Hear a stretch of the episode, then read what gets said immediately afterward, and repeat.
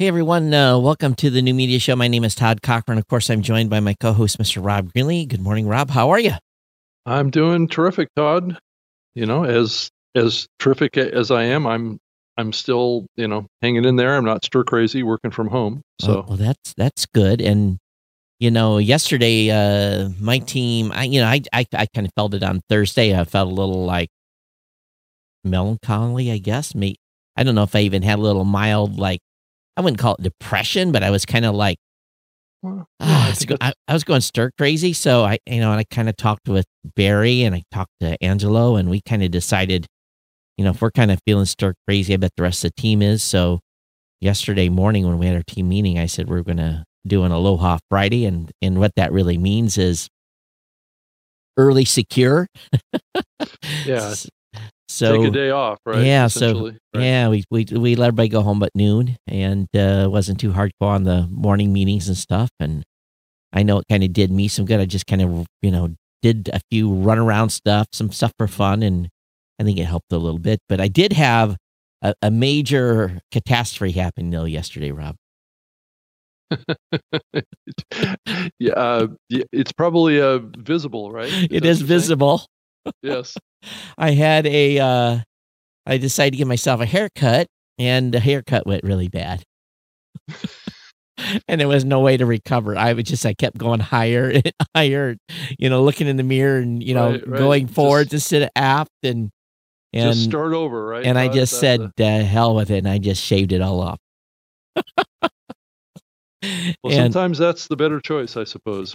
So, so, so the question is, are you going to let it grow back in? Nah, I'm going to go with this for a while. We'll see how it goes. Okay. So I did have to order. I went online in Amazon. I looked for anti glare. so you should talk to Rob about that. Yeah. So I actually found some stuff. So I found the anti glare stuff on. But anyway, so yeah, I'm uh, I'm uh, I've joined the bald hair club or bald head club, whatever you want to call it. Well, it is a very clean look, I have to say. it, it is, and you know, and I've always right. had a high haircut anyway, so right. it wasn't right. a much of a stretch. And plus, you know, I had gray and then brown, and then may- maybe a thousand hairs on top of my head still. right. maybe or five hundred, yeah. maybe. Yeah. So, so yeah. yeah. but you That's don't have that problem. You've got plenty hair. Yeah, it's it's it, it's falling out though. It's, so, it, it's getting there. So, you know, I gave up the comb over look about five years ago and just mowed the top and. but it's just it's you know break, break, out the weed whacker right Todd? well you know here's the sad part though is just like the rest of my body doesn't have an issue just the top of my head so yeah it, what is the deal with that right? i don't get it it's it's it's yeah, bizarre right. But anyway, no, we don't need to talk more about body hair. But yes, the bald look for those of you who are watching me. Few few people said, "Hey, welcome to the club." Of course, I know Sean Thorpe is he's been doing the bald yeah. thing for a while. He's watching. So if you're if you are watching us live, make sure you check in and say hello. Yes, yes it is an exclusive club, Todd. But uh, my mom actually said, "Can I touch your head?" And I'm like, "No, that's just weird." that's funny. Uh, so uh, anyway, I just we'll see how many people actually want to touch and rub the top of my head now. So I guess that's someone told me that's a thing.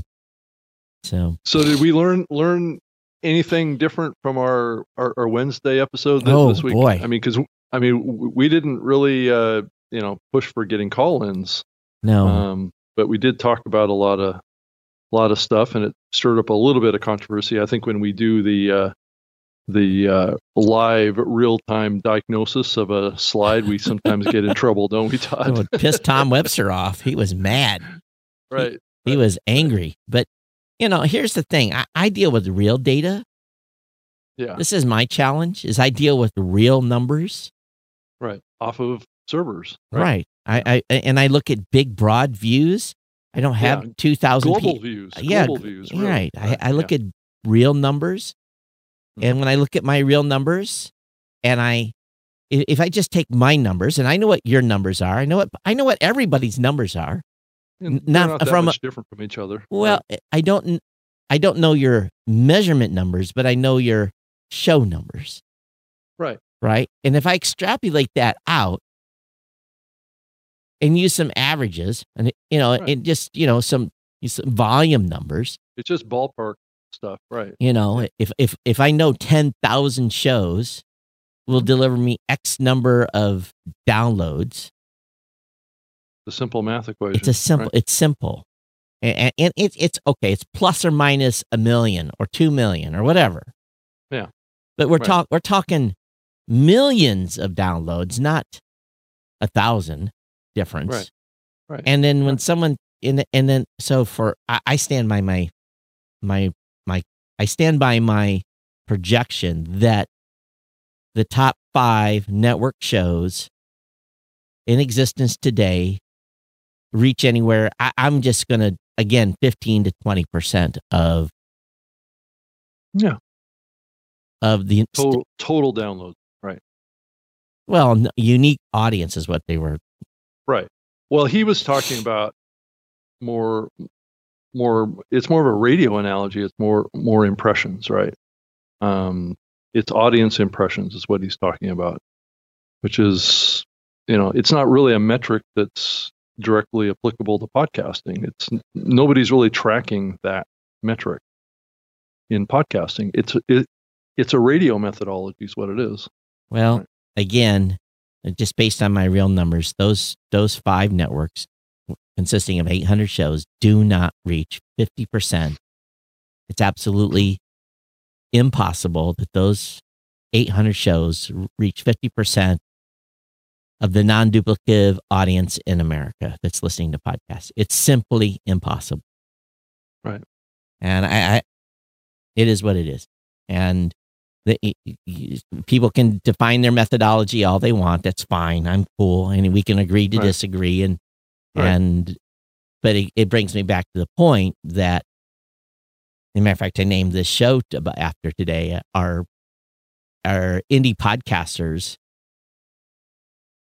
are they are they being basically, you know, under underreported? Are they being under considered? Are they being under appreciated? Well, that's what that Undervalued. really, really drove home to me when I looked at it was was an orientation towards favoring the big networks as more important than anything else. So so I get defensive. And not not just from a business standpoint, but I'm an indie podcaster. Right. My my it geek depends on you know it depends on your orientation to the data, right? right. I mean that's an important factor as well. So when you put out research that is skewed one way or another in a market, you're gonna th- there's a risk of getting blowback on that, and that's kind of what happened here. So someone he, he said I made myself look bad. I, I don't feel so. I don't feel I made myself look bad. No. I, I, I feel To that who did, did you make yourself look bad to is the question, right? oh, That I don't I don't answer to those people. No, exactly. And that's my that's kind of that's kind of my bigger point. And that's what this show is about. This show is about the the big picture of podcasting, not about catering to a, a particular segment of the podcasting space, which we have other media sources in the podcasting space that cater to segments of the industry, right? We've talked about Nick Quah, we've talked about others that cater to certain segments in the industry. We try on this show, we we're probably biased more towards the indie side because that's who we work with every day. Now, granted, I do work with big media companies and I do work with the big players as well at times, but the vast majority of what you and I do in this space and where we come from is from the indie space. Yeah, 80 percent of what Right. I do is work with indie podcasters. And we're very defensive of that side of the industry because we both know how important it is. And I work with indie podcasters that have Right. big networks Right. that aren't necessarily considered a iHeart or a whatever. NPR. right, Or, right. And they have or big- Gimlet. and they have big numbers and they make big money. Right. They are just not considered oftentimes in these conversations No. because they're not part of Podtrac. No. If I took if I took Tech Podcast Network as an example, and we're we're as an, we're not even really an active network. We're Right. a loose loose assortment of 80 some shows. Right. And if I took all those numbers of those shows we would be we'd be in the top ten of Right. that listing that was over on Podtrac.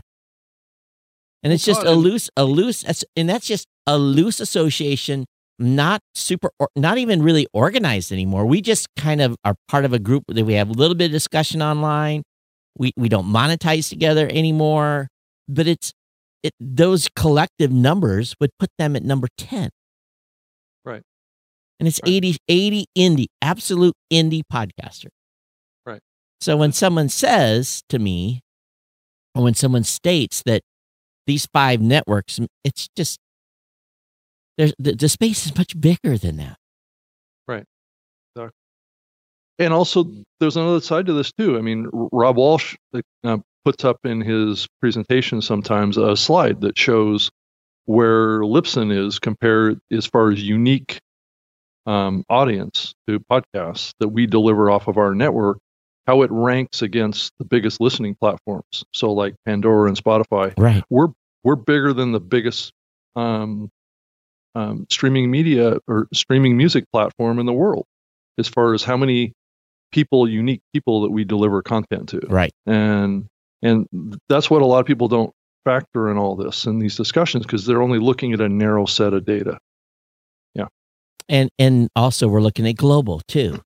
right You know, I, I can Yeah. name three shows that are out of Brazil, just individual shows, individual shows, Right. that knock three of those shows out of the top ten ranking. Matter of fact, knock a couple of them out of uh, Right. the top three. So, and there's sing one show. one show right So i mean just one show like joe rogan which isn't part of any network has billions of downloads in the last few years that's not factored into these no, numbers it's not. Right. My little show, my personal little show, Geek News Central. You know, I revealed a little bit of how that show has done over the years, monetary wise. Right. It's done damn well. Right. It's not as Sure we're not, I'm not making as much money as I was five years ago with that show. Right. Right. But it's still, on a scheme of things, from a monetization standpoint, probably makes from a money standpoint, probably more money than 95% of all shows in podcasting. Right. You know, but it's still a small indie show. I'm not Right. getting rich. I'm paying the rent, keeping the lights on.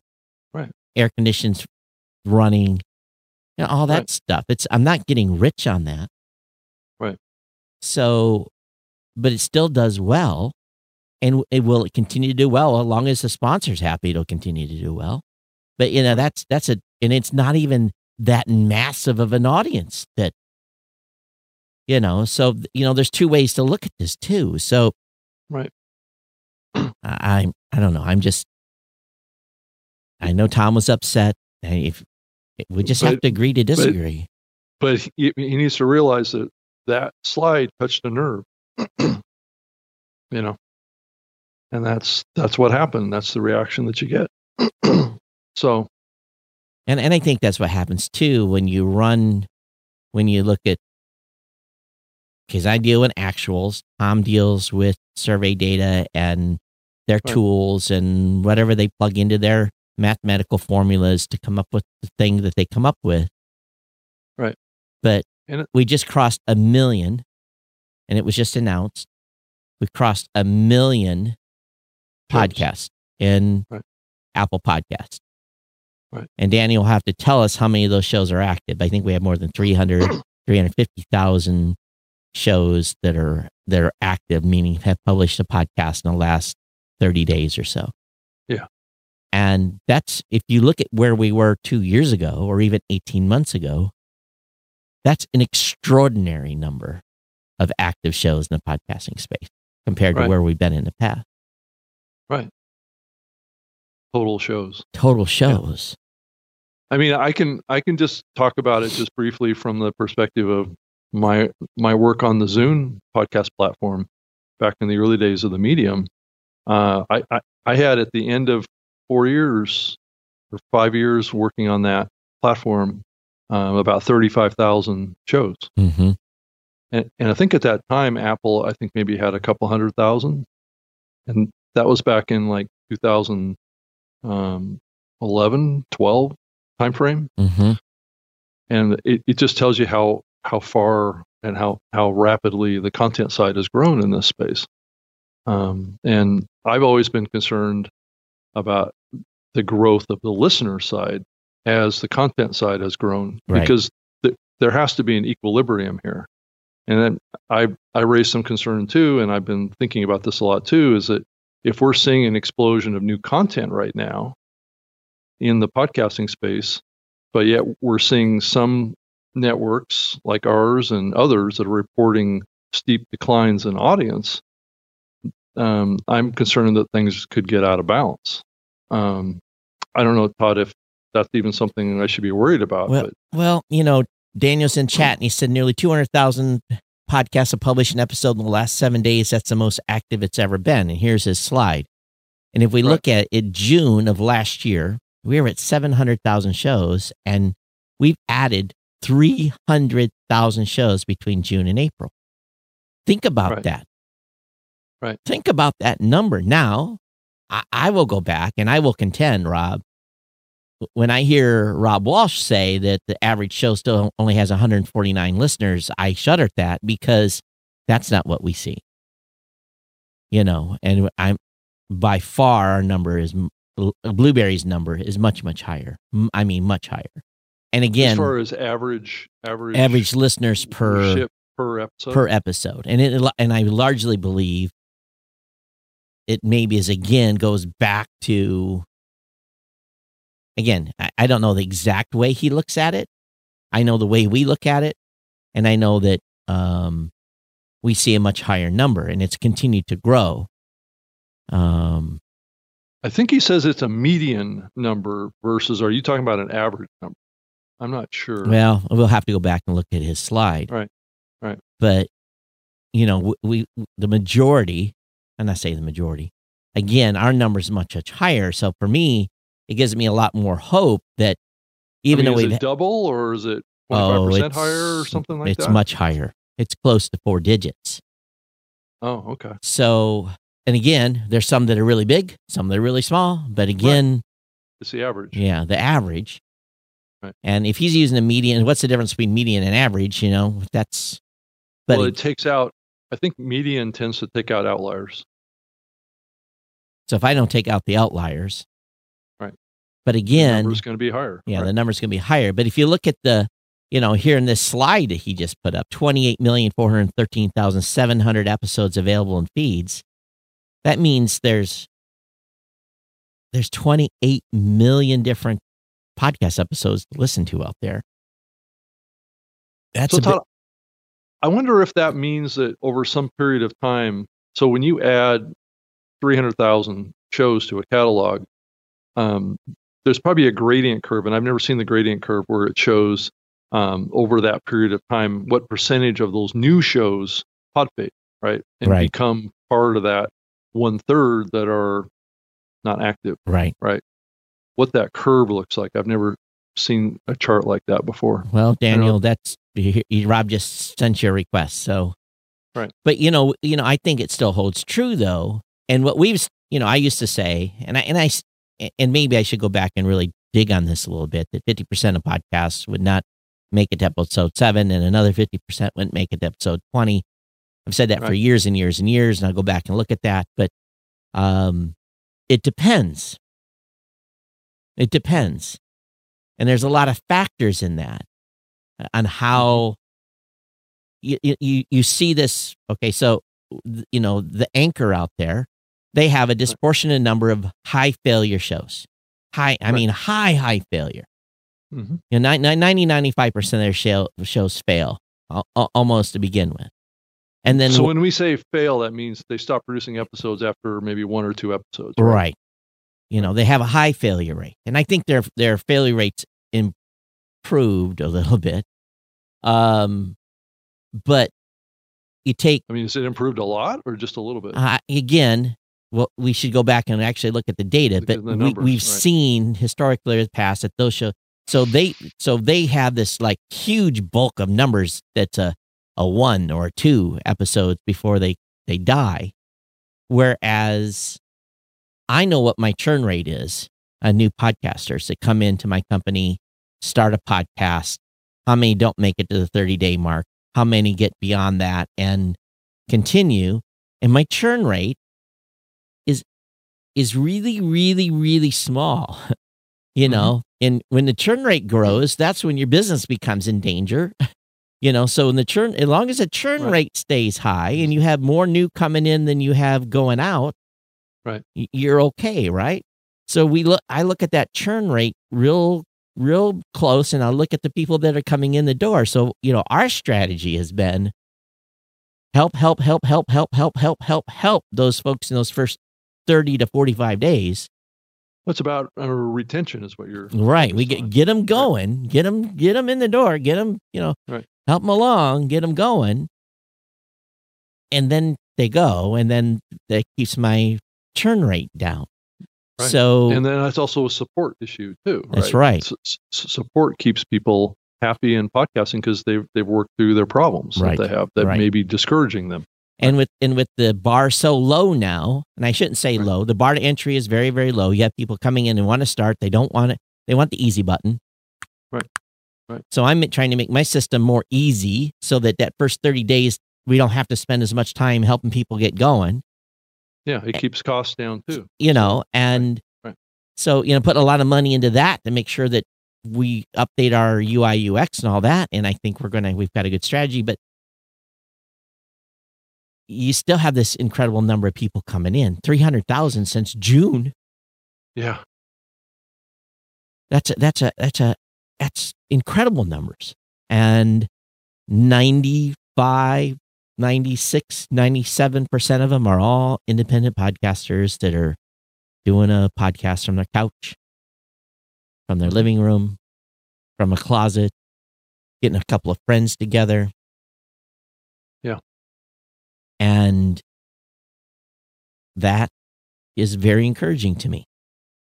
And not right. just as a business owner, but as a content creator there's 30 million blogs out there. We got plenty of room for podcasts. Right. Yeah. There's not too too many podcasts. Yeah, anybody that says that there's too many podcasts doesn't really understand what's going on here. And then whatever Apple announces next week, well, I'm sure that's going to help, you know, kickstart some stuff if it hasn't helped already. So, well, there's big announcements coming next week from other players too. Wow. Right. So big big, big, big announcements all across the board next week. Right. So if you're launching a product next week, don't announce it. you're going to get drowned out. Yeah, unfortunately. So, yeah. so, so Daniel, who is your winner of the 1 million? You had a contest going, right? Who is your winner? Do you have that narrowed down yet?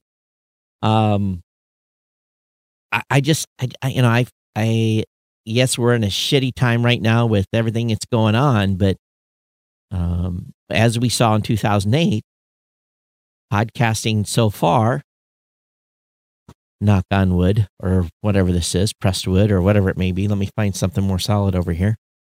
Knock on wood, we're, we're it's being resilient through. Now, yeah. I, I'm not convinced. I think the worst is yet to come um, from a financial standpoint. And uh, we'll see how this plays out throughout the next six to eight months. So, Daniel also made a, a, a post in Facebook about the numbers, and he says that um, was it 19.7% of all podcasts, almost 200,000, have published an episode within the last seven days. That's that's huge. That's an that's that's incredible because we used, you know, I was using a 30 day figure, Right. So 200,000 in the last seven days. Yeah. Right. Yeah. So, you know, if you're an active podcaster, your your competitive pool of podcasts is about 200,000 now. Right. So, yeah. So things are doing well in podcast. Yeah. In spite of what's happening in the world is what the bottom line is. And I get back to the whole point here that you have five shows, five networks with 800 shows, and yet we've had let's use some comparison here. We've Right. had 300,000 new shows join since June of last year. Yeah. Okay. Now, granted, granted that these shows are not going to be half a million listeners, 1.5 million listeners per episode. They're not going to have those Right. types of numbers. Right. But even on those big networks, they have their anchors and then they have shows that are smaller that don't bring in as many listeners. Right. That's true. So let's say let's say you have a show that's got um, 40,000 listeners per episode. That So- exists on any network or Right. any platform. So all it takes, all it takes is 40 shows to have a thousand listeners to match that. Right. And we had 300,000 join since June. So Right. We need to be regularly picking up new listeners to the medium. right, you know, and uh, you know, we have to. That's our goal as podcasters is to grow the, grow the, uh, the grow the medium, right?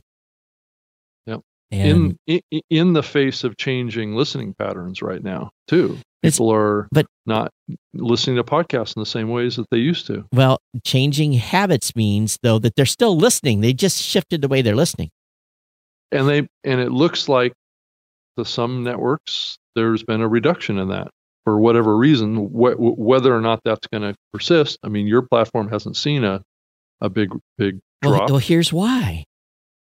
How Yeah. many of those networks don't? This is this is this is I mean to me is so fundamental, and if people don't, I would take everyone that's had a drop. All those networks that have had a drop, you need to go look and say, okay, what's the makeup those of those shows? and, and did- where was the drop happening right Do, do were were they were they s- were they so focused on listening in the app that they Right. never told their average they never told their podcasters their listeners where to come find them and if they can could they even find them to begin with some of these networks Right. it's a big issue Right. because they don't have websites well they have a network website but their show's buried somewhere in there right so you know, if I'm if I'm uh, running the Acme network, and I'm a podcaster on the Acme network, and I say, okay, I'm over at acmenetwork.com forward slash Papapalooza. right Oh, that listener never never gonna go to that website ever. Yeah, but I if mean, but if you if you're listening to this show, if you're Right. listening to this show, you know you know that newmediashow.com is the place you go if you're sitting at home in front of your computer. You don't need the app. You know to go to newmediashow.com. Right. And especially if you want to watch the video that's right. And and guess what, Rob? Here's the here's the amazing thing when you come over to newmediashow.com, and this is a thing that um, most podcasters, uh, many podcasters, fail. Right. What's right there? Right there. all the places to listen Play. Right. Play. Play the podcast right on the on the site. Right. Oh, you want to watch the video? Boom. Let's let's go ahead. Let's start the video. Boom. You want to watch and it's right at top it's It- it's- it's right there. right up top of the page right It, it's there. You can listen to it. But you go to some podcasters' websites. Hey, how many how many uh, cars are on the train today, Rob? um, there's there are you, you go to some podcasters' websites. You got to go five pages in to find the show. Look at look at the look at your website. You, you you muted yourself, didn't you? I know you did. he doesn't want anybody to hear the train going by. well it's it's disruptive come on So so if if you if you if you buried your show on your website and the only place you can get your show is on the app, or you've only ever talked about the app, yeah, maybe your numbers have dropped for a reason. I mean, maybe not. Maybe you've done a sports Right. show and there's no sport. So Yeah. there's a whole bunch of factors that goes into why your audiences drop during COVID nineteen. In my opinion, it's non-scientific. well i think it's a well, I think, hypothesis. uh, oh yeah totally not on the science but i have seen some of the data come back showing that l- listening in the browser on a computer has actually gone up again, Thus, which has been falling for Right, for years. So that that may Yeah. be you know a, a factor in the numbers too, Yeah. right? So, So- I saw some post someone put out there. Make sure you've got a good player on your website. It's like all this. All of a sudden, that was like this. Uh, oh my God, that's that's a revelation. Have a player on your website. I'm like, Really, right? Yeah. yeah, no kidding. You know, and, and That's been important for years. you No, know, I think it's become, you know, I think prior to this, it, it had become less important because people were listening more on their mobile devices. yeah, Um, but the numbers have kind of shifted as the as the listener behavior has shifted a little bit. So if you so go to your if those of you that have listening, go to your web analytics, lo- load Google Analytics or whatever analytics page you have, not your podcast analytics, your web analytics. Right. And go to your website where it's someplace that's going to show you how long someone stayed on your homepage. Right. Now, on my personal Geek News Central page, I'm very, very proud of this statistic. And I'm going to load it here. So, oops, it's not updated yet. There it goes.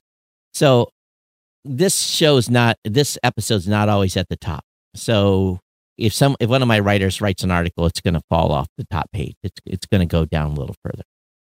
But what I find, because I have fresh content on this page almost every day, is that when people come to this page, more than 50% of the people that land on the page stay more than two minutes. More than 50% of the people that land on this page stay for two minutes. Most podcast pages, what happens is, is that about 90% of the people stay less than five seconds and 5% stays for a little bit time longer. But because I built this site to have content, more than 50% of the people that come to this page stay for two minutes. And that's why, guess what I get? I get a huge, I still have a high percentage of people that click play because they've scrolled through the, you know, they've read a couple of articles. They come through, oh, yeah, what else is going on? Got something there going on. Gets down a little further. And then, bam, guess what I have? I have someone that's click play on the podcast. Right. But most sites, most most podcasters' homepages, they haven't added extra content to them. So there's no reason for people that land on that mm-hmm. page to stay more than a few seconds because oh, there's nothing here. So again, it's part of a multitask strategy. And, and again, everyone continues to say, oh, you don't need a website. You don't need a website. You don't need a website. Well, go. You don't want to build an audience, don't have a website. Right. But at the same point, they know at least they can subscribe to the show when they get to it if they don't listen to the podcast. You know, a small percentage will. But mm-hmm. It, it, again, it's all in, in, in this world we're living in. If people are listening to more stuff on your website, you better have a damn player on your website, Right. on the homepage. Well, it is a fundamental thing. I think I agree with you, Todd. I, I think every podcast does need a website, its own separate branded experience that um, is well able to be found in the search engines. Rob, you need to come. Um, you ready to come to work for Blubrry? Well, no, I mean, I mean, I mean, you look at any of the. Yeah, it, do- yeah. it, it doesn't matter what hosting It's tr- platform that you're on. It's oh, it's oh, it more does. to do with, you know, you need to be thinking about your your availability Right, on, the, right. on, on the web and the internet. So, so many shows, you know, they just don't have a place to, you know, they just don't have, you, you just go to pick some of your favorite podcasts and go to their, go, you know, the ones you listen to as, as a podcaster, go to their, you know, go to their websites and, and look at it. Can you get to that content quickly? You know, Right. can, can, you- can you get there? And can you, so if someone's coming to your website with COVID 19, um, but I do find it interesting, though, that this usage is quote unquote potentially dropping. I, I still find because my phone's always with me. I'm still listening to all my podcasts on my phone. Necessarily, it just may mean that people are watching. Mm, I don't know. It's hard to say. I haven't seen the the metric on that to yeah. see if it's actually dropping or if it's people are just um yeah. I mean, if it is, if the numbers are dropping a little bit, I guess it's reasonable to think that there's a shift happening and that people are doing it less on mobile. Yeah. So, you know, I'm going to use a network that's really known for great, you know, and this is, you know, this is the quick and dirty tips site. You right. can't listen to anything on the front page. You know, right. you can't. And I just wonder how they're, you know, here's something. Okay. So, how the COVID 19 CARE Act affects your retirement. Click on that. Below the fold is the player. Well, you know, are people coming to their website and listen? You know, it'd be, it'd be interesting to hear from our friends over there. Are they seeing any uptick on their website? And what is the click through rate on their homepage, you know, to get right. to content? Right. So, and they have very good, look, you know, if you guys want to do some study and, you know, I'll say it again no one in the space does long tail content better than quick and dirty tips. They do it the best. There's no one in the space that does it better. Um, right. You go to their page. So here's here's an episode of their uh, modern mentor show, and look at the show notes. Yeah. L- look look at this. Look at this very. Look at the stuff that Google has to chew on here. Right. Plus, also one thing you, you should notice here too is that there is not a lot of links, which means that the links are very targeted and have good keyword base for those links too. This is this is full of, and for those of you listening, just go over to Quick and Dirty Tips and look at any show, look at any episode, look at the show notes, and you wonder why a show that was released five years ago they got 50,000 downloads, gets 50,000 downloads this month.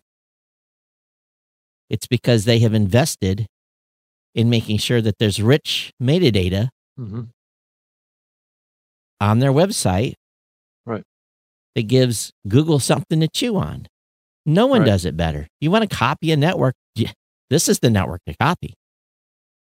Right. The formula. You want to grow your show with this this this traffic that comes in. Yeah. And they, and they get uh, they get it multiple ways. They don't just get it come to the website. You know. But also, you have to keep in mind too that Quick and Dirty Tips didn't build what they have overnight. No, no, no, no, no, no. They've been in it from the beginning. Right. It's been that network has been operating and refining their content and refining how they produce um, content for what 12 years, right. 14 years, 15 years. I I don't know how long when they started, but I know it's been a long time. And I and it's what I've always said too is this is this is a 2 to 3 year haul to build some you, you have to build authority.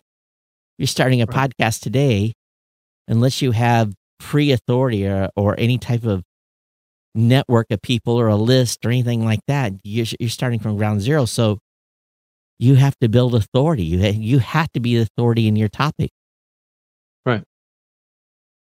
And you have to diligently, day after day, build that. Build that authority. It doesn't just come to you. Authority, trust, all that right. stuff. So right. it's just fundamental, very basic fundamental stuff. But guess what? It's work.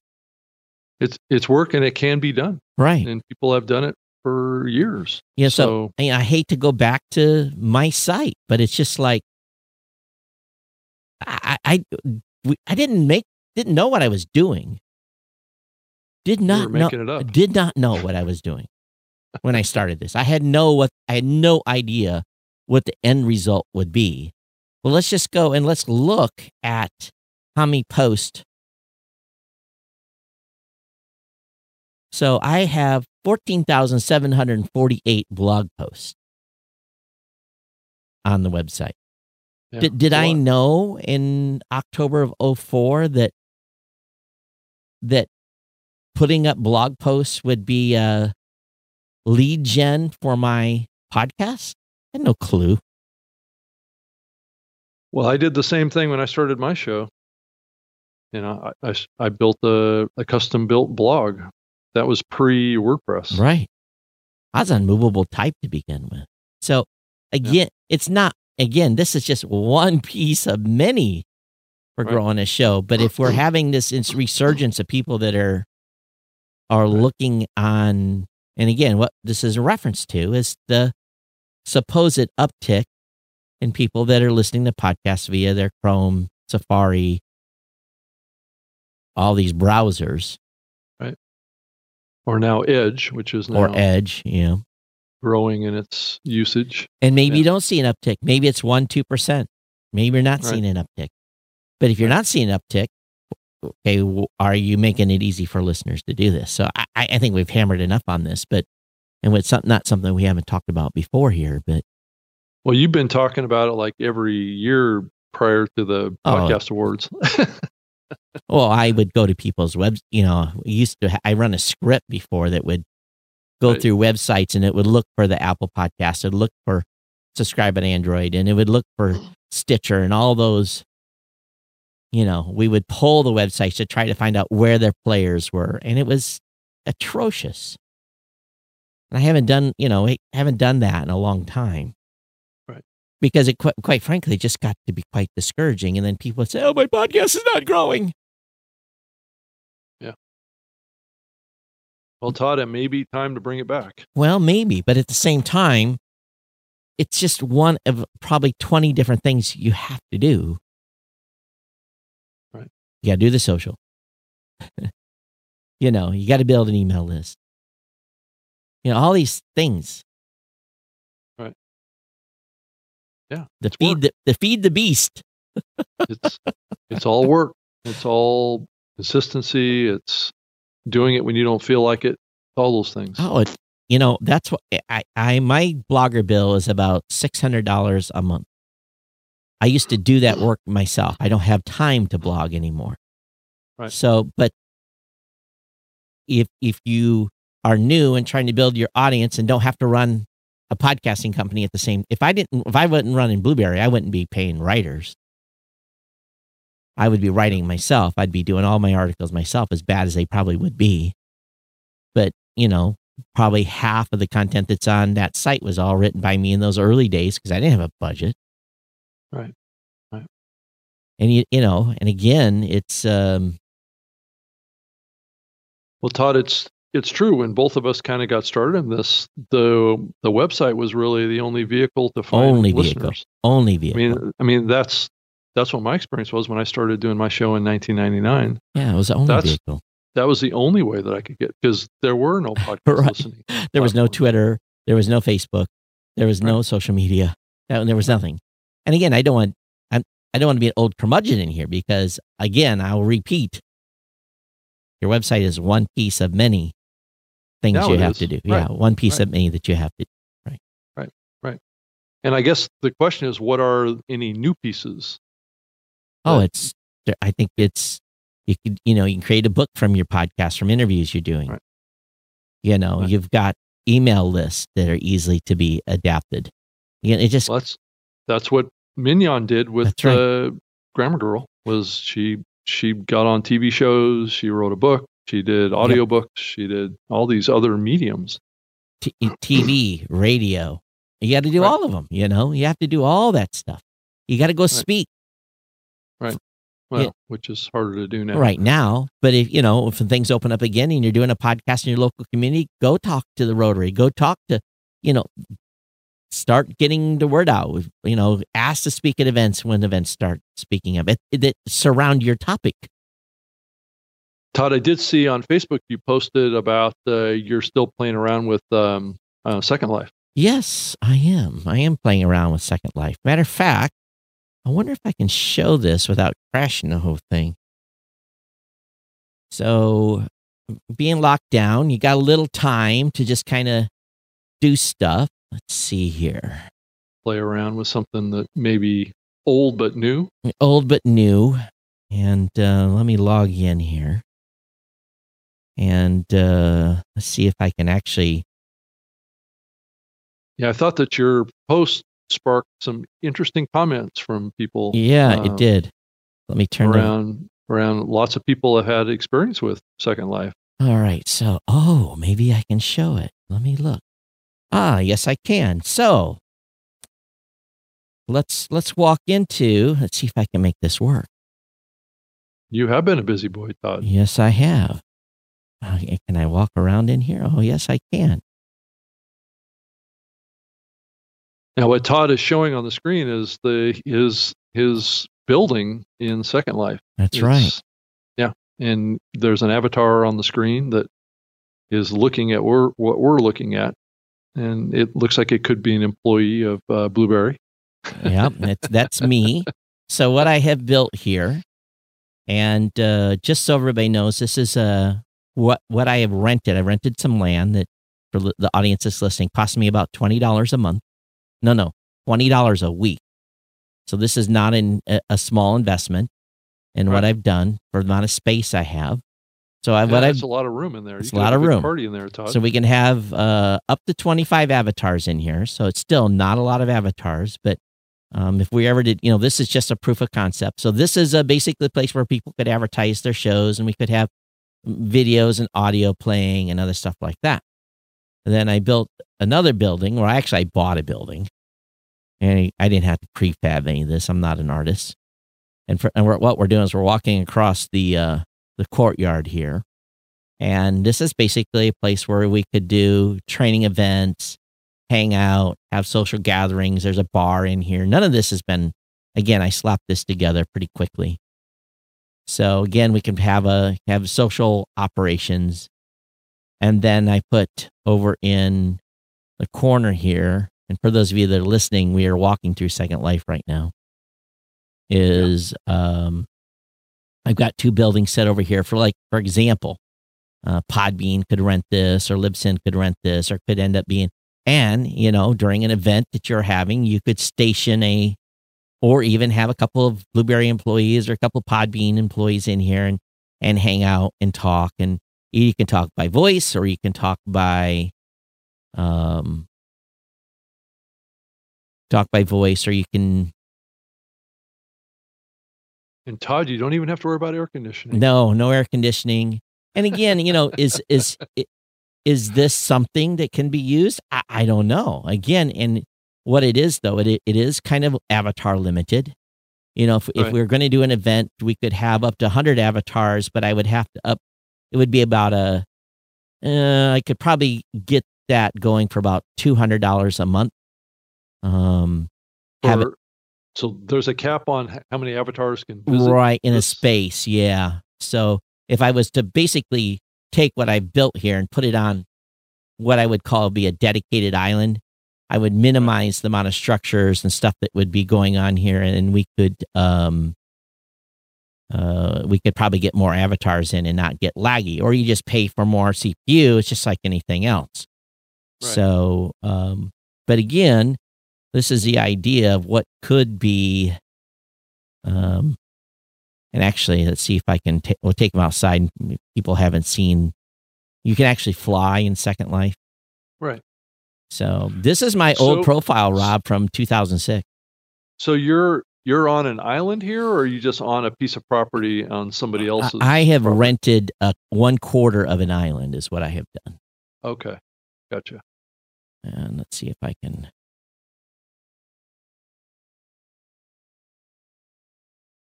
And this is an adult themed islands, but I've I looked around to make sure that there wasn't too much crazy stuff going on.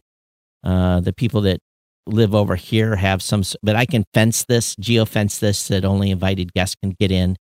But again, this is a one quarter of an island, and again, I I, I probably put uh, three four hours into this so far.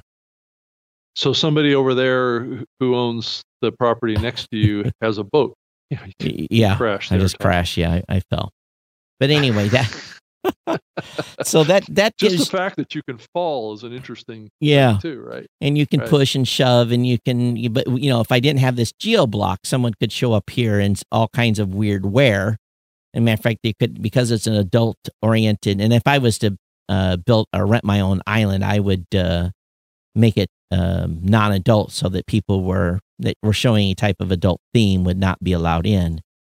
But anyway, so you know, again, there's a lot you can do here. And instead of having a, you know, a, a lots of uh, Second Life stuff is around clubs, but you could set that up as a, a as a board, uh, and you could have a PowerPoint presentation in there, and you could have uh, right. live video streaming. We could put the new media show live stream right inside Second Life. You could be standing here watching the show now right. in and talking to people that way as well.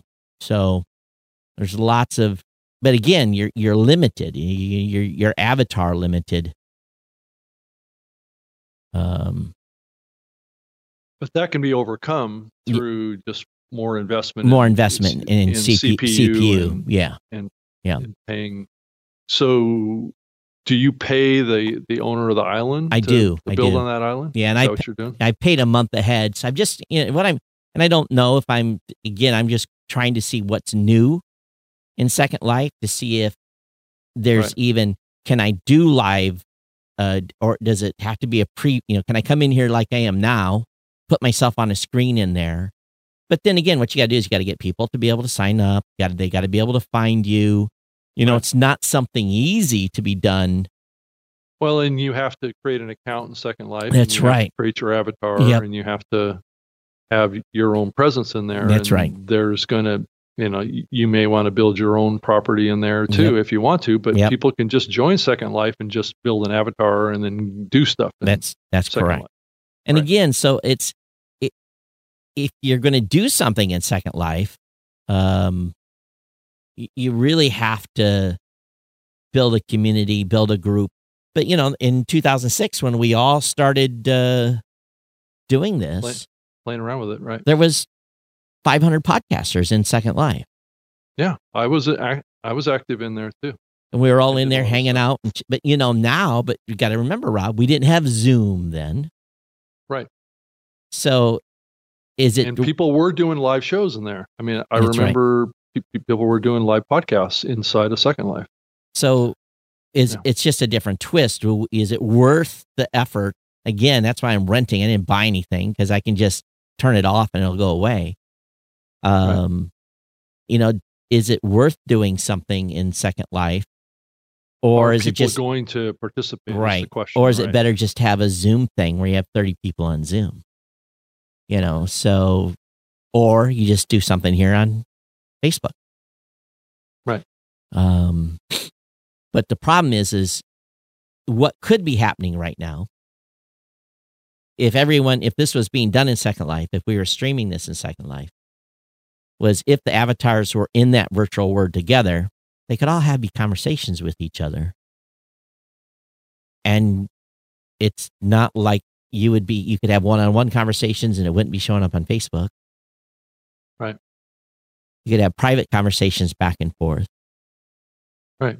Kind of like what you do at a conference. That's right. And so is, is that, something that will work in this new space we're in. I, I don't know. Again, I don't think you could have a podcast movement in Second Life. The amount of money you would have to have to have two or three thousand, you know, what would that would be? Oh, I don't even want to think about the cost. To, another one, the technology, you'd have to have a whole team that would be like, how do you get from your new user account to the well, Todd, to the pavilion.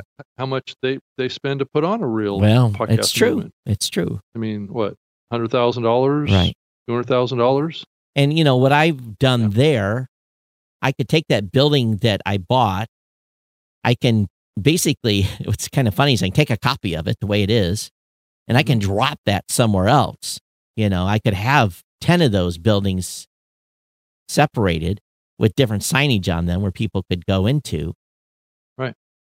and it's it's you know again though it's it's it's a lot of it'd be a lot of work um to just get set up you know Right. for a, an, I mean, an if event. you have separate meeting rooms and you have separate topics and they're going on at a certain time, you know, it also gets back to time zones too. I mean, it's a global platform. That's right. So you know, I don't know. We'll we'll, we'll see over time. So again, and it for what you saw there, I, I probably got four four solid hours of work. Well, what it was was I first place I bought was too small. And then I said, okay, I abandoned that. So I wasted about an hour, hour and a half on a different property, and I went over and got this one, and Mhm. and um, everything. There's a lot of adult stuff in Second Life, so it's very, very hard to find a big property like what I just showed you that is owned by someone else that's set to non-adult. Mhm. So, any of you that haven't played with Second Life that's watching today, it just you know gives you an idea what's what the potential is. And if you if you do set up a Second Life account, my name in Second Life is Todd Levitt, L E V I T T. You can you know, and I advertise the position. I'll probably set up a group, and join the group, but um, again, I, I'm just experimenting at this point in the evening, and So why did you use Todd Levitt? that's what I had 2006. Who knows? You had you had to Oh. choose back. You can set your username to anything you want. Now I probably will change it. But in back in the early days when I set the account up, there was only like 10 last names you could use. Hmm. So I just haven't changed it from the 2006 account. But what was Yeah, funny, yeah, because I think back then, I think people were more concerned about being anonymous yeah. back then. And what's funny about this thing now, Rob, is when I was, I hadn't been in there in 10 or plus years. And uh, I had Linden dollars drawing, and that's their currency inside Second Life. I had Linden dollars drawing interest. So when I went in there, I actually have about, in real world, real dollars, I have about $600 in credits in there. And Linden is the name of the company that created Right. Second Life. Just to you know put Yeah. those pieces together. So so I've got like 130,000 Linden dollars, which equals about 600 real US dollars to Right. spend. So for I'm not spending any personal money right now. I'm just using the money I had over those 10 years that that account was inactive, but was what was kind of funny is when cost me 30 bucks to reactivate the account and they credited me all my interest, had all my inventory. I, I was blown away. So little did I know I had $600 of real world dollars to spend in Second Life. And, you know, stuff in there is cheap. It costs you 10 Linden dollars to upload an image or something like that. So, Yeah, it's almost. I mean, I mean, it's interesting. I can't remember if the Linden dollars were were before Bitcoin. no, they weren't. I wish they were. Yeah, if they were, I'd be rich. But, um, Yeah. you know, the guy that got us into one of the guys that got us into Second Life big was, um, he's in Washington now. Oh, his name in Second Life is Spin Martin. Um, I can't remember either. uh, he had a early podcasting company. He actually claimed it was one of the first. Oh, what is his name? Uh, someone will help me out here.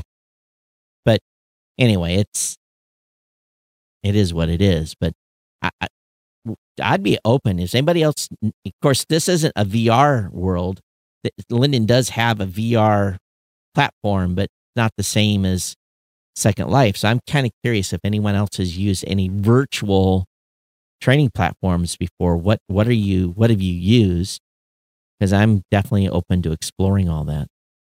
I mean, it is it is a little perplexing why this wouldn't be a possible use target for VR. They I don't think their server infrastructure set up. They they spun off. The A matter fact, separate, a separate division, of separate the- company or a separate site that does it on VR headset, but no one's going to sit on VR headset for eight hours in a conference either. But matter of fact, the buildings I bought were designed by a guy that has moved all his talents into their virtual VR world. I mean, I think it is true. I mean, uh, it's it's been a little surprising to me how slow uh, VR has evolved and and and developed. I know a lot of you know, like Ro- I don't know, Ro- Robert Scoble was like evangelizing this stuff for years and years, saying it was right around the corner, but it, it just it, it just hasn't evolved into something that you know large numbers of people have been got have gotten involved in. And Yeah. I'm not sure why. I know uh, Facebook went out and invested in Oculus and and it just nothing has really come from it. It's And- expensive. It's it's a cost of a computer to get a headset, you know, a VR headset, and you got to have significant Right. hardware to run it too. Mhm. So Yeah. I, I don't know. You know, again, I'm just playing around. I'm I'm a geek, but I don't think that your average I think just Zoom, you know, as uh, or live streaming like we're doing now is probably more effective than trying to get make people jump through the hurdles to get into a VR world so that they can. But you know, right. the, the advantage is really what the advantage is is you can. It kind of gives you that sense you can go up and if I'm standing there, someone come up come up to me and tap me, and right. we can have a private audio conversation, not just ch- chat. You can have a, a and it, it's a private conversation back and forth. So right, right. Um, whereas here in Facebook, you know, Rick made a comment. I can't really have a private conversation with Rick right now in in this in this. So there's there's these trade offs, right? Which is what you can kind of do at a at a regular conference. You right. can meet with someone and sit down and have a somewhat private conference or meeting. But if someone's got a VR or not even VR, but some sort of online virtual meeting room thing, I, I don't know how that would work. You know, with the where you can actually jump into a, you know, how do how do you do a session, Rob? Where, as an example, you know, if you're if you're the presenter at a, an event and you've got 50 people that are in the room listening to you and then it's time for Q&A time that facilitation is not as easy you can't have right. you can't have multiple channels going you know right. if you're trying to have 10 tracks running how do you do 10 tracks well, you know? I think it depends on what room you're in, right? Well, or what? I mean, is that what you're talking about? Well, no, talking I'm talking about, about way way we're doing this right now. You would have to have ten separate streams running. You know, so if you're doing ten tracks, we'd, you know this could be quote unquote the. You know, how do you facilitate ten different tracks and get people all? That's you know maybe you have a, a, a landing site that you go to and you've got 10 different live streams going on that are being moderated by 10 different people and you you just right. via the website you you pick your poison and go into that you that Facebook Live Life uh, basically allow um I mean that would mean that each of the presenters would need to be almost like an admin. Right. you, you can there would have to be some coordination. You would definitely have to have presentations delivered beforehand and um I, again, I, I, I haven't spent a lot of time in here. I'm just trying to get my head around what's possible and what isn't possible now. And what you know, what you would do is you just hire someone that's been living in there for ten years and be able to say, okay, I'm going to pay you. This is what I need. What's possible. To, you'd have to, to, yeah, to actually manage it. Yeah, right. you'd, you'd have to have a consultant, someone that's you know, that's that's what they do. And again, but it does beg the question. I mean, coming out of this COVID thing, um, are we dealing with a a different reality, right? Where people feel fearful of meeting in reality in large groups. And I think we all want events to come back in some way. But, you know, how long, you know, who knows? It, we we may never get back to large events again. I I don't know. I think it's I think it's an unknown answer to a question. But, you know, is right now that particular property, I've got it locked. You can't just go there. You can't show up. You'll get kicked out of the out of the property. Right. I would, and and I would have to advance. You have to sign up. You have to let me know your name. I have to make you a part of the group. You're allowed in because I don't want someone showing up in on the avatar as an avatar with boobs hanging out, or worse.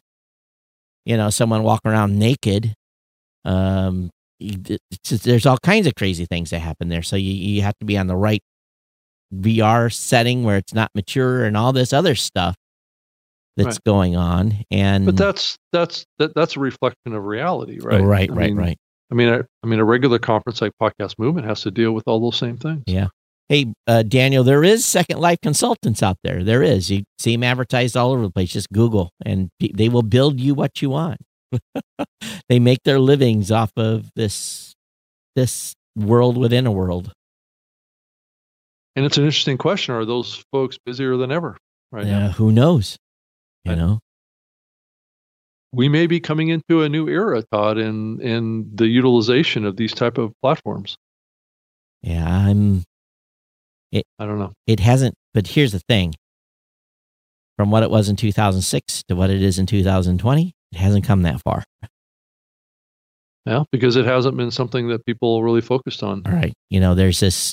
Eh, I mean, you and I were both involved in it, and Yeah. what happened to our engagement with it? We we stopped using it. Yep.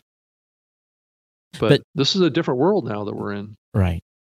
And you know, and, and so again, if any of you get in there, just drop me an email and I'll add you to the group. You can visit and we can we can play around and see what ha- you know. I again, I'm I have extra time right now in the evening, so I don't normally have extra time. So yeah. So, did you want to talk talk more about some podcasting stuff Yeah. going on in the space? I I did notice that uh, um, Leo is you know turned fifteen. Hmm. Mr. Leo Laporte. I'm glad he caught up. Yeah. and he's calling calling his network, you know, this week in tech, um, a uh, podcast network. Oh, good. Yeah. It's not a netcast anymore. I think he dropped that quite a while ago. Yeah, he did. He did. So, you know, you and I had a discussion on the floor of NAB. How many years ago did we have a discussion with Lisa on that? How long has that been? Three years? Yeah, probably. That sounds about right. Didn't she indicate that Leo wants to retire in a couple of years? Oh, Leo's been saying that for years. Yeah. So they didn't buy the property they're in there right now. I don't think they call it the brick house anymore. What do they call it? Mm, I'm not sure. I haven't watched a twit. I haven't watched a twit show in more than a year. I guess they had um, a This Week in Tech that had some of the past people that have been on that show in the past, like Kevin Rose and Patrick Norton and Robert Heron, joined him on a on a 15th year anniversary episode. I've never been invited to participate on twit ever. I've been on a show there. So Yeah, Yeah, I was on the Windows Weekly show uh, many years back. So I, I don't know what's going to happen with Twit. You know, you know, I, I thought he was looking for a successor at some point, but Yeah. we'll have to ask Leo. You know, Leo, if you get the word, what are what's your plans for Twit? You know, what you Right. to do? Are you just Right. going to keep? He's- You just going to keep working? He's published over 16,200 episodes That's crazy. Of his own On- sh- of his own episodes. on the network. Oh, that's amazing. and I think it's like a network of you know like um 15 18 shows something like that So what's Glenn the Geek's done? Fourteen or fifteen thousand. He's got a Yeah. big number too. He's on every day, almost like five or six days a week. Yeah. on multiple shows. That's a dude that puts out some content. My God. Yeah. Yeah. All all about horses. yeah How can you talk that much about horses? yeah right. Right. It's well, I guess well, how, I how, guess how there's a can- lot to talk about. I guess so. Yeah, but I think it's interesting. I mean Leo was one of the early pioneers of this stuff. I mean he did, did a lot of a lot of video. That's always been his his love is video. Yeah. um, audio is i mean he's been a big radio guy too so audio's been important to him too but he's always loved video you know you just look at his studio and it'll tell you how much he loves video Hey Rick, I wouldn't uh, publish. I wouldn't say too loud that you've got that domain. I won't even repeat repeat it on air here. Someone might come after the domain name. I've got a few of those kind of domain names too that uh, people land on my landing page once in a while and send me a little comment. when you have Yeah. close to 400 domain names, you pick up some ones that are interesting and closely named to other shows. Not that they're copyright violation or anything. right there's been a long history rick of leo and domain names let's just put it that way Yeah, so I wouldn't make that too public. Right. fact, I that might, and just the trademark itself i mean he got into a lawsuit with twitter at one point yeah, I'm, I I might delete that comment. right right so right Yeah, I wonder what happened with that. We haven't heard nothing. I I certainly didn't see uh, Twitter change its direction. Oh no, I did not either. I'll just put it that way. Right. Well, that's true. because supposedly he had uh, Leo had an agreement with the guys from Twitter that they would never get into Into audio and right? video, right? Yeah. on their platform. um, but you know, as we see now, I mean, we're actually live streaming on Twitter. So, um, what does that tell you about how that got resolved? Well, I think Twitter got much bigger too. So, you know, Deep pocket, yeah. and then and then they went public, and Yeah. then I'm sure they have a lot of lawyers and So you got you have to admit. Let's let's let's uh, see if I can put this up on the uh, on the screen here. You gotta you gotta admit his his set looks pretty damn awesome. yeah. You know, Well, it's smaller than his his his other set. I know, but he- he's also here's the challenge I have in this room. The only way I get a wider view is if I punch the wall out to move the camera back. I can't move my camera back any further. So he's able to Right. got his you know his so I'm kind of constrained on what you can see here. Well, his his little office studio here that he has now is definitely deeper than Yeah, his old deeper. one. I mean, his old one was that, that that back wall was a lot closer Yep. to him. Yep, it's deeper. But um, you know, I mean, I mean, Todd, I I can see of some influence on Leo on your set. Absolutely. Absolutely. Right, right. Yeah, There's for sure. There. Yeah. Right. Matter of fact, if if I I don't think I think the batteries are dead, but I've even got accent light. But you, you don't turn them on. I mean, I for, I forget half the time to turn them on. I have I forget half I mean, the time. Leo's set is full of accent lighting. Oh, I if know. you look at that that that image again, um, you can see. I mean, it's it's a very professionally done oh, studio for sure.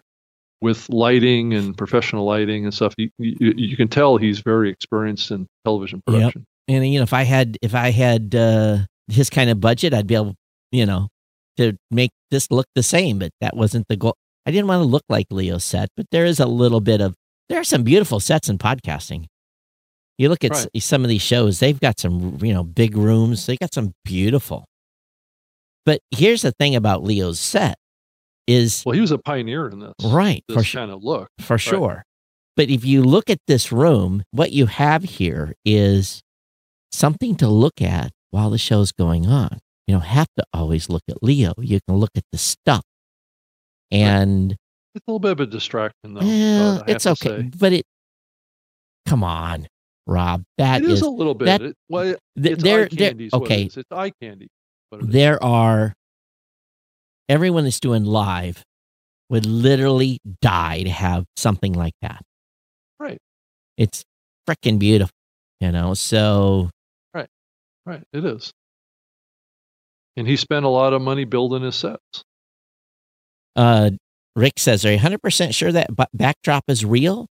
Well, that's that's interesting. Could that be a?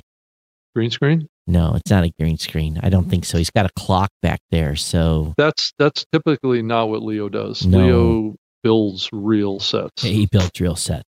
I've I've been to his old studio. Yep.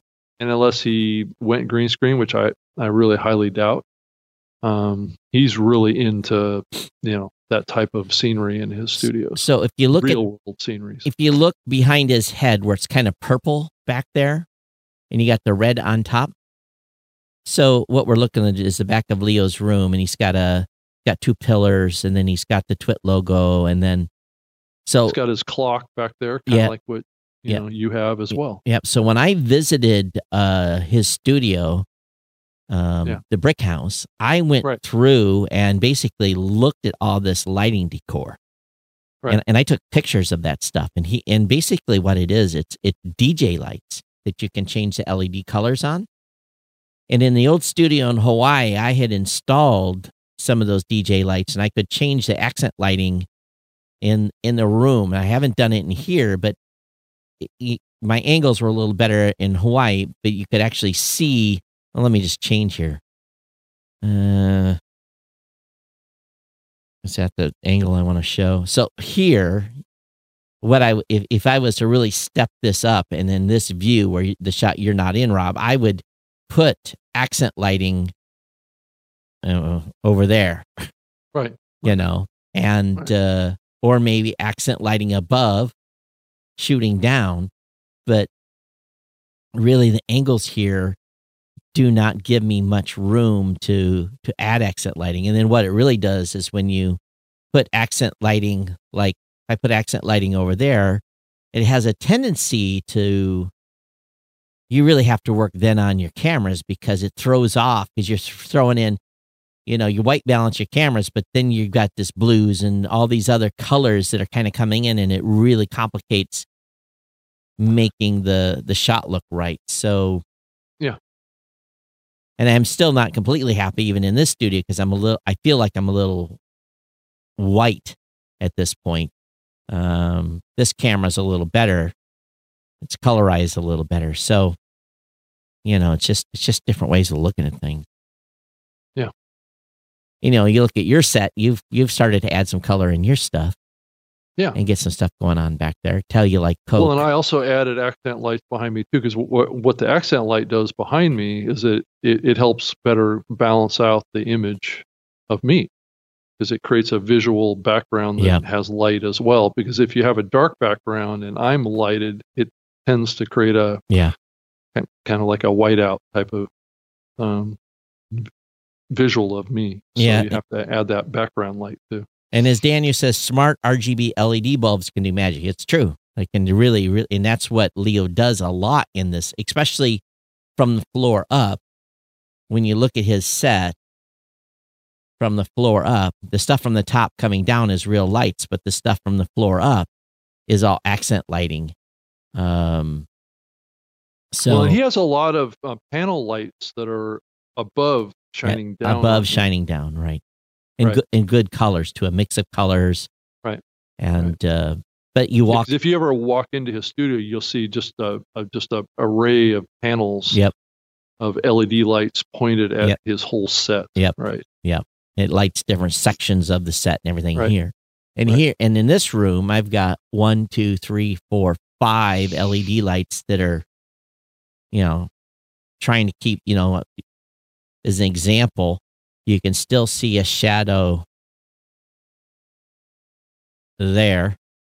Right. So at some point, I need to add some light so that shadow isn't there.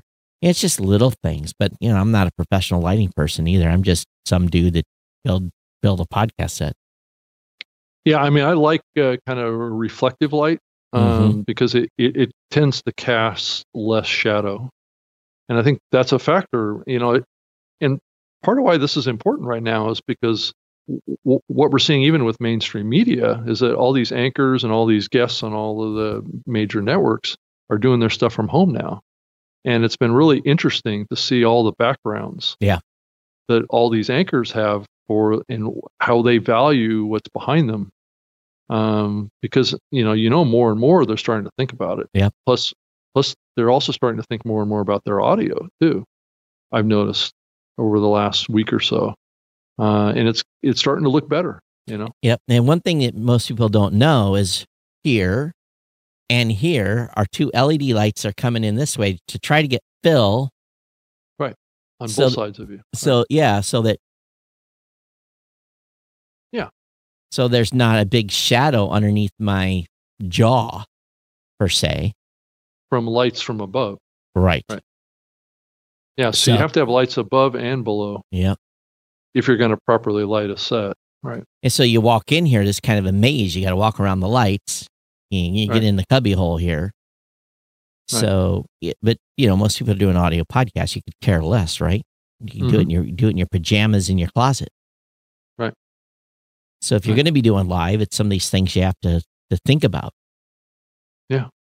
And a lot of it has to do with cameras too. You know, the camera. You know, I'm using these point PTZ cameras, but you know, they're they don't. I can't change the lens on them to change the the width. And if you know, if I had the real budget here, I would have some cameras I could change lenses on and change the you know the shapes Right. of things in here. Right, and and one other factor you have to do when you do stuff like this, so what we're doing right now too is is you have to factor in the light that's coming off of your uh, flat screen that's in front Right. of you as well. Because I've got a 32 inch flat screen monitor right in front of me that the camera is sitting on, hmm and that actually puts off a lot of direct light into into my image.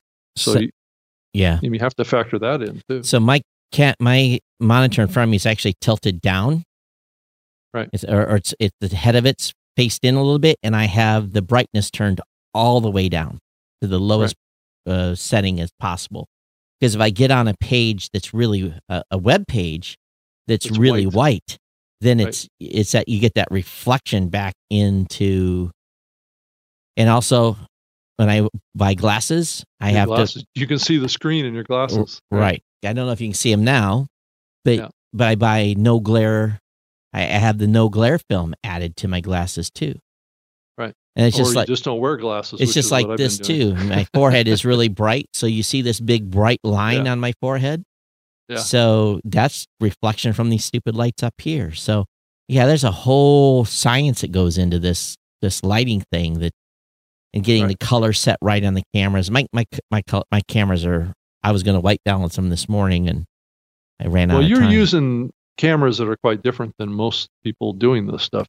Most people are doing it like how I'm doing it, yeah, which is a webcam. just a regular webcam. Yeah. Um, but you've got expensive, you know, high resolution cameras, um, and that's not what I'm using. Um, but I think it's interesting. Some of the the video that I've seen on s- some of the larger networks, some of the guests will have um, like a blue face, and it's very pale. And and if they're wearing glasses, it, it's even worse um, because they haven't thought about their lighting or, or or the coloration that comes off of their monitors Right. too. Right. That's the other part of it too. Is that if you have something up on your screen that's has deep, rich colors to it, it tends to give a better kind of softer feel. so on a um, day to day basis, I don't work in this studio. Right. Yeah, because you're out in the other room, aren't you? I'm in the other room where I've got a big monitor that's in front of me. I don't Right. have to put my head down. Right. It's part of the problem with doing the show sometimes because even on my tech show, I'm always having to look at the screen. So my eye view is down a little bit. But the reason I added the monitor behind me was Mm-hmm. so that I can I can actually see you, Rob, and I can actually without having to look back, I can Right. see you directly in front of me, and it allows us to have a better conversation. Right. Whereas on the when I was in Hawaii, I was always doing this, Yeah. looking at you on the monitor, and it looked kind of weird, even though it kind of looks like I'm. So you can see if I turn my head, you can see the reflection, Right. but adding the monitor, and I just bought a cheap TCL monitor to put back there, and it Mhm. repeats what the TriCaster sees. So. So it's just little things I've, you know, and it's like that demo room next door. And and in the green screen room, I was having a hard time getting the green screen screen keyed because I couldn't see the so it's just, you know, more money. More well, money. and and green screens need so much light oh in yeah. order to work properly. Yeah. That it, well, the systems are more forgiving now. And you look at what Zoom does and basically puts a background behind you without a green screen, it's pretty impressive. But yeah, that room when I turn when that all those light I think there's six lights. No, there's five above, two on the sides. Yeah, that room gets really, really bright. So then I have to dial the cameras back so it doesn't wash out. Right. Right. Yeah. And then to drop the so you get a good key, a good even key so that you can move around and not have spill. Yeah. And and the lights, a lot of the lights need to be pointed just at the green screen, Right. just to illuminate the green screen. Because what what that does is that cleans up the image around your your body. Yeah. It's trying to overlay. And I have marks on the floor where to stand. Because if you move too far forward or move too far back, you you you upset the key. Right. And it's actually best to do a green screen where you're sitting like this instead of standing. Because you're always And, and and and don't move that much. and don't move that much. Yeah. But uh so, Yeah, I put uh, for our Friday meeting on Zoom. I put a background behind me, and I was pretty impressed with it. Although I I could see there's like a little bit of little bit of gaps You know, Yeah, right. but it was it's keying off of multicolored walls, so it did pretty good. Yeah, yeah.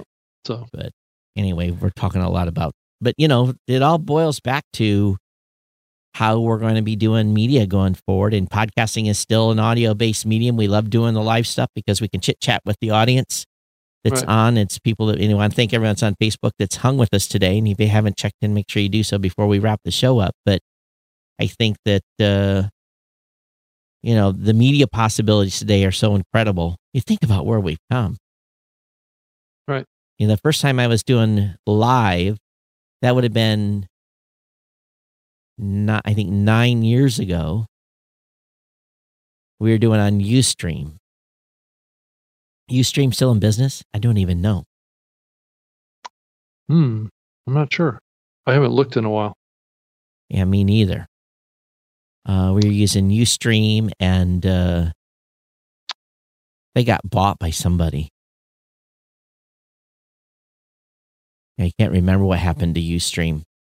But um, yeah, I'm looking on Google and I don't even think they exist anymore. But we started on Ustream and um, pushing one stream and you know now I'm using I'm using Wowza and uh, it uh, I can press the you know it usually works pretty well to to push to multiple you know multiple destinations at once. Right. You know, base cost cost me twenty bucks a month to get started, gives me ten hours, and um, you know we're doing more than ten hours a month now, so I'm incurring a little bit extra charge, but Mhm. know I can push to Twitter, Twitch, Mixer, Facebook, Yeah, YouTube. awesome. It, it is awesome. Yeah. Hey Todd, did you hear about this new newsletter that's being that's being started coming out of China around podcasting? It's Hmm. called Just Pod. Is it going to be English or is it going to be in Chinese? It's going to be in English. but Just it's written by a Chinese fellow who who who lives. I, I believe he lives in Hong Kong or Taiwan. so justpod.com. Uh, justpod dot substack Oh, dot com. because it wasn't there a site that was JustPod before? I'm not sure. Oh, I'm sure. JustPod is for sale on GoDaddy. It's part Substack.com. He should buy that domain before I do. Um, no, I won't buy that domain. but- So- Yeah, his name is Yang Yi. If I'm I'm probably slaughtering that. That's probably not how you pronounce it. But he's a 31 year old podcaster living in Shanghai, China, mhm. and uh, he's going to start writing, or or he is starting to write a um, newsletter about podcasting, um, and more specifically focused on the Chinese podcast industry. So Oh yeah, so he's got a little uh he's got a little um bio and everything in here. right, He Right. says, Why are you doing this in English? He Yeah. said, uh, You've heard the story of the Tower of Babel in the Bible, right? Explains why people speak different languages. Before I embarked on the journey, I worked at CNBC Style Business TV Network. So, So- so he must have spent time in the U.S. then. yeah. Or worked in a, in a satellite office for for CNBC. Yeah. He said, Visit Gimlet Wondery Podprint UK. Hopefully he covers, well, it'll be interesting to see what's going on in the Chinese space. Well, I in, I I invited him to come on the show. Okay. here, so um, hopefully we'll be able to get him to join us, and maybe we can uh, persuade him to uh, look at the whole medium and not mirror what he does off of Nick Quah. Yeah. and hopefully too um on next wednesday uh, i'm going to be inviting a new app developer uh, Right. for to come on for about 15 minutes to talk about their their their app. They're doing some unique things um for our podcast app. They're going to come on and we'll get the quick 411 on that and talk a little bit but are you trying to get someone else to join us on wednesday? Yes, I am, But any any So- luck so far? Um, it's looking promising so far. Oh, maybe we'll have to push the podcast app to Saturday then. Um, Well, I mean, unless we want to stage them at different times in the program, potentially. well, I think if we get who you want, we can probably is it more than one or just one? Probably just going to be one person. Yeah. Will it be? Can we use a whole hour and don't half? know. I don't know who it's going to be yet. Oh, They haven't decided who it's going to be yet. oh, So yeah. oh! This will be it's mysterious, huh? yes. Well, I, I kind of have to be mysterious. So um, Rob won't say it. I don't know for sure. Rob has not. Do- just so we're clear, so Rob doesn't get in trouble. Rob has divulged nothing to me, and I tried to get him to tell me something after we were off the show yesterday Right. or on Wednesday, and he wouldn't tell me. So you know, I he wouldn't tell me. I was a little pissed. So um, he has not divulged anything NDA wise, but I think we have something coming from Google. That's my hypothesis. so maybe we'll have someone on from maybe. Again, it might be some other company. I might be completely wrong. yes, of course you might be. So when are we expecting this announcement? Do you, can you even say that? Uh, prior to that, are, are you surprised? So Monday is probably not a good PR day. So probably in- my hypothesis, it's probably Tuesday. We'll see an Hmm. announcement.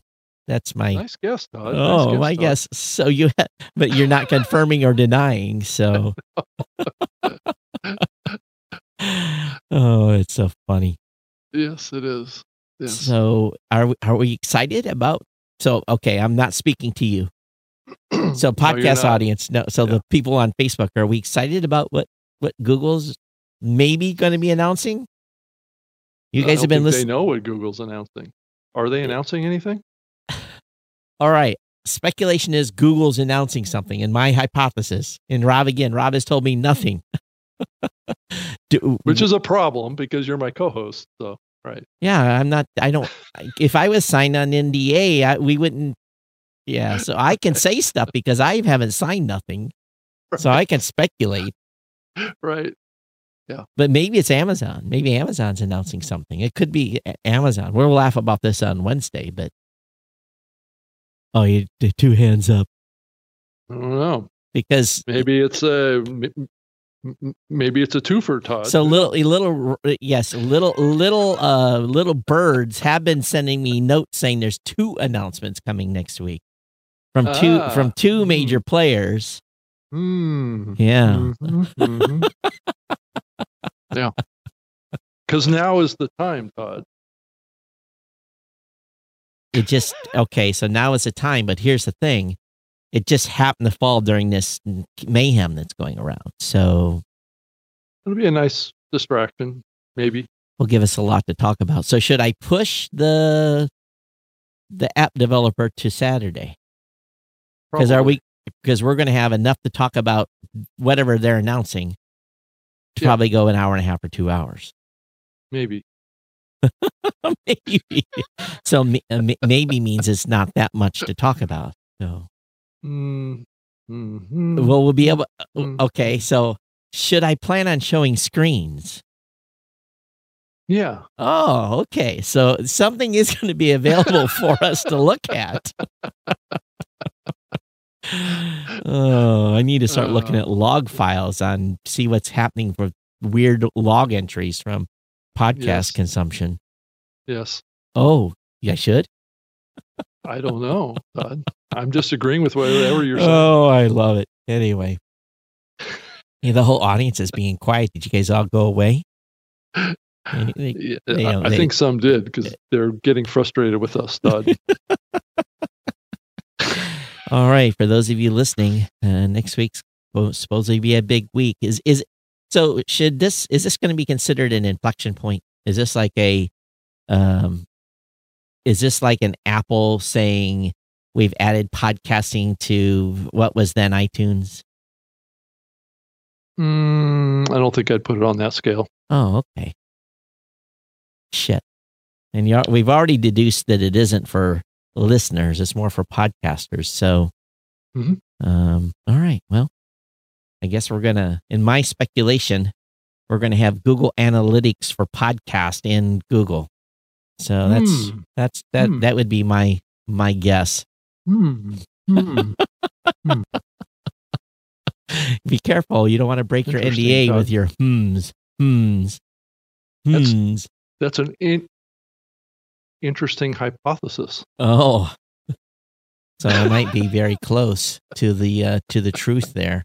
All right, so good. Well, we'll see. But again, how, how many people does Google have working on their podcast team now? A couple hundred, I heard. At least that's what I understood back at Podcast Movement. Yeah. I think it depends on who you consider to be working on podcasts. I think that there's team members that are split between other projects too. So,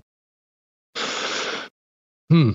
I'm not Go- sure that I know a number. Goo- Google, if you're listening, I still want the audio uh, button on the Google search. I know that's like that's that's core, but boy oh boy, if we get Sergey and all those folks to agree to put the audio search on uh, on a Yeah. normal Google search resort, you would just like make my whole year. I really think that would be a listener inflection point. But maybe enough people, you know, maybe people don't click those buttons. I know I click them a lot for images. Yeah.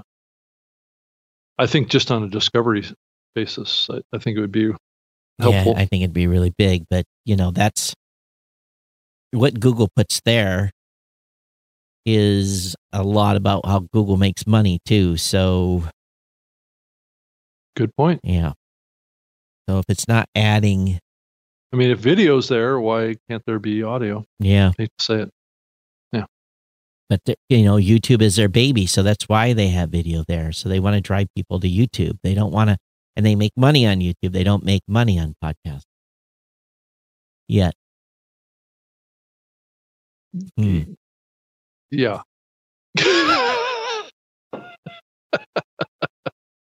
Oh, in- in- yeah, nice, in- nice try on that one, Todd. interesting. Okay. All right, we're way past an hour and a half, so uh, yeah, we are. we'll be back on Wednesday at 3 p.m. Pacific. No, no, no, no. 3 p.m. Eastern, 12 noon Eastern. Right. And uh, maybe we'll have a guest from Google, Amazon, or Apple. We don't know. One of the one of those big groups. Did you just say the word apple, Todd? Yeah, I did. Is because Apple could be announcing something too. You're, you know, you haven't. Oh, I okay. I see what you're saying. Okay. Daniel says, We already know there's a Google Podcast console coming. They let anyone apply, but those who get in are not supposed to talk about what's inside. Oh, Daniel, I didn't know about a Google Podcast console. Rob is being very quiet. So I guess, Daniel, we get to see what the Google Podcast console is. Hmm. Hmm. All right. We'll see everybody on Wednesday. I'm Todd at blubrry.com. My Twitter account is uh, at Geek News. Rob? Uh, I can be found on Twitter at Rob Greenlee. That's with two E's. Uh, I can send me an email to robg at libsyn.com. And if anybody wants to play around in Second Life and just kind of see what it is, uh, message me in system Todd Levitt, L E V I T T, and I'll add you to a group, and then you can get access to the property and you know do stupid virtual stuff. So uh, happy to have you on board if you want to play around. I need some builders. Okay. Anyway, that's all we've got. Um, we'll see you next time here on the new media show, and we'll be back again on Wednesday. Everyone, be safe. Take care. We'll see you next time. Take care. Bye bye.